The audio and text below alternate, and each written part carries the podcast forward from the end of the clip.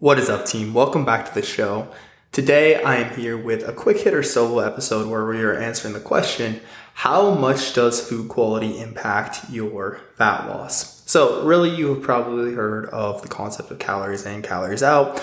Um, essentially, if we are eating fewer calories than we burn, we will lose body fat. Now, within that, you've also probably heard examples of like the Twinkie diet experiment where a professor from Kansas State University for 10 weeks ate a diet of exclusively things like Twinkies, Doritos, protein shakes, and I also believe he ate a can of green beans and over the course of 10 weeks believe I believe lost 27 pounds. So, we have do have a good amount of proof that hey, as long as we control for overall calories, we definitely can still lose body fat and potentially even get healthier.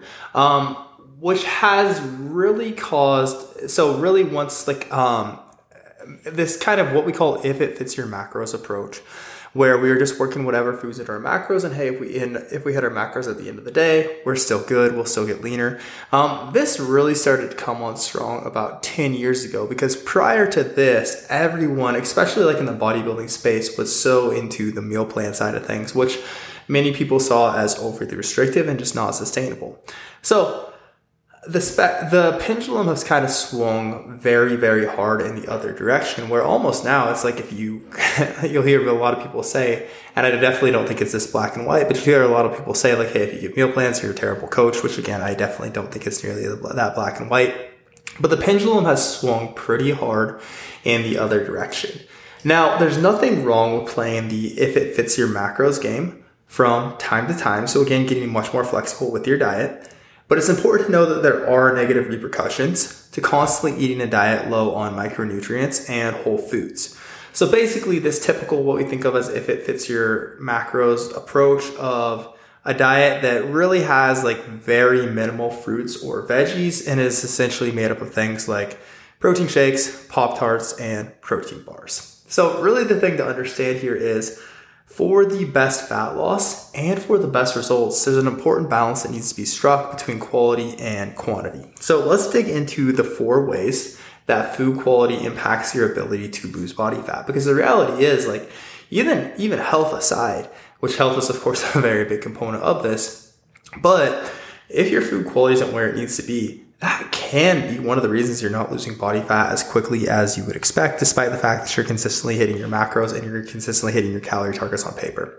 So let's get into this. So point number one here is food quality and the thermic effect of food. So your food choices will actually impact how many calories you burn in a day thanks to something called the thermic effect of food. So as a whole, we know protein on average is going to burn about 20 to 30% of the calories we consume during the digestive process, carbs about 5 to 15%, and fats about 0 to 5%.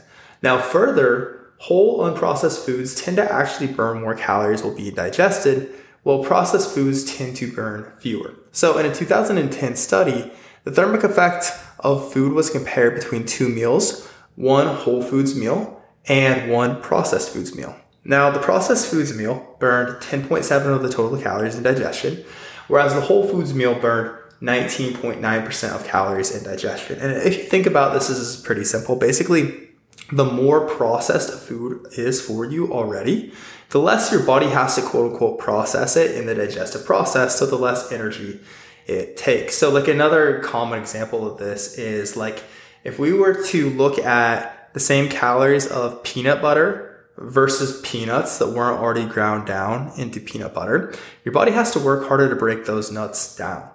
Now, none of this is to say that, or this isn't to say that this will make or break your fat loss or that you should avoid processed foods. But focusing on mostly whole foods can equate to burning more calories through the thermic effect of food over time and making and make getting slash staying lean easier. All right, so point number two is food quality and tracking accuracy. So anything in a package has an allowance of up to 20% inaccuracy in the nutrition label. That means if each thing you eat is underestimated by 20% a day. So again, for example, let's say that um, the actual cal- caloric content of, let's say, a protein bar that you're eating, or let's say a bag of chips that you're eating, for example. Let's say that the actual calorie content of that is 80 or is 100 calories they're allowed to round that all the way down to 80 calories. Now, that means if each thing you eat is underestimated by 20%, a day you thought was 2,000 calories could actually be 2,400 calories, which is a pretty considerable amount. Now, again, this isn't to say you shouldn't eat anything out of a package. Really, that's not realistic or sustainable for most people. But if you're in the quote unquote grindy part of a fat loss phase and things aren't moving as quickly as you'd expect, buying more whole foods could be a good idea. So again, I want to make sure that part is clear because like I will consistently eat a good amount of foods out of a package most of the time. I really think, and now again, like, and we can get whole foods in a package as well. So there is a lot of, there are a lot of like different hairs we could split here. But again, the more we get into like, hey, most of my foods are coming out of a package, for example, there is a little bit higher likelihood that we could be underestimating the actual calorie intake within that. So when we're looking at this, again, I don't want you to take this as me saying you shouldn't eat foods out of a package, but rather, especially when we're in the point where like, okay, I'm in a fat loss phase, I am getting closer to the end of my fat loss phase. Things are moving slower than I would expect. It looks like I'm nailing all my macros on paper. I'm frustrated. I want to know what I can do to move things along quicker. That's the scenario often we encourage clients like, hey, let's push this more towards whole foods. Let's push this more towards foods that have like a single ingredient. Now, of course, like all our foods are going to be made up of a vast assortment of chemicals and things of that nature, but rather like we can look at, okay, this is a banana. That's the ingredient. And we don't have to break that further down into the components of a banana, but this is a banana. That's like the single ingredient. This is a chicken breast. This is a steak, whatever it may be, right? Like this is going to increase our ability to measure these foods accurately and see a bit quicker results when we're in a fat loss phase.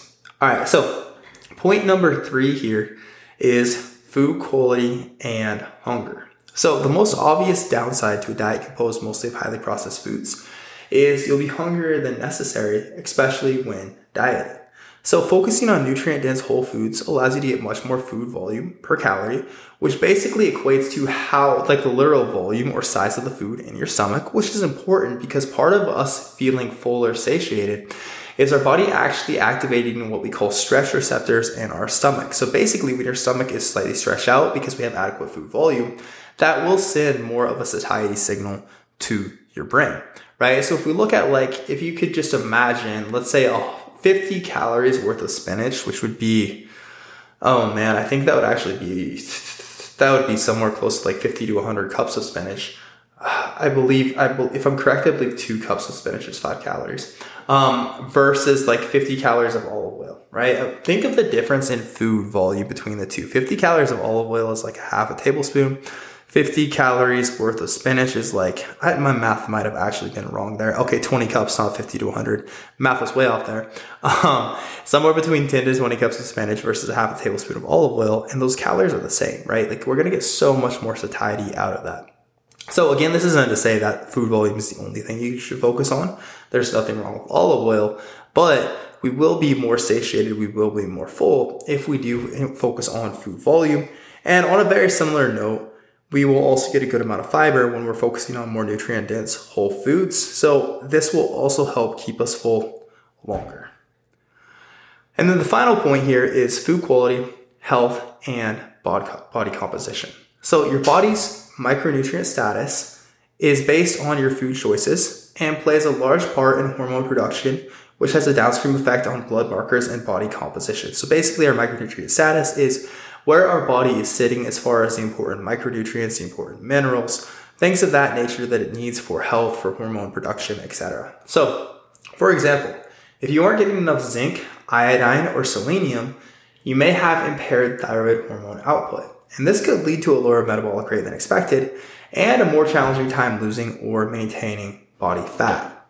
And this is really, I think, one of the most overlooked aspects of like how important food quality is.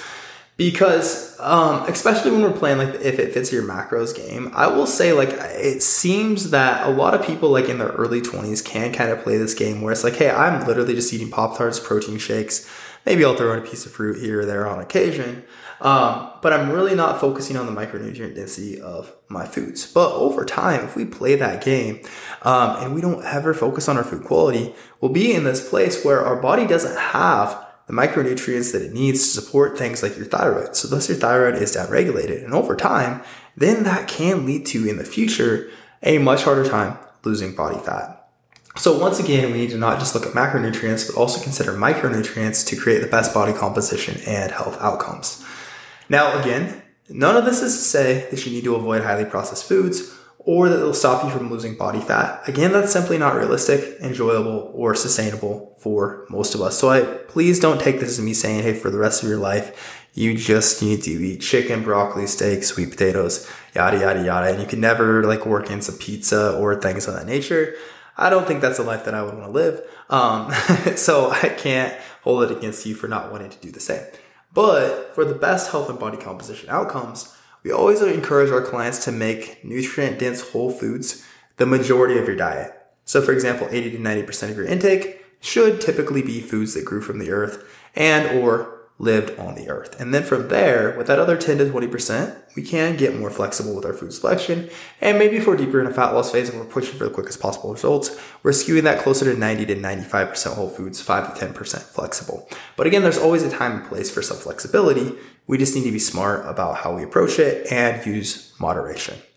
And that is all I have for y'all for today. As always, thank you for tuning in.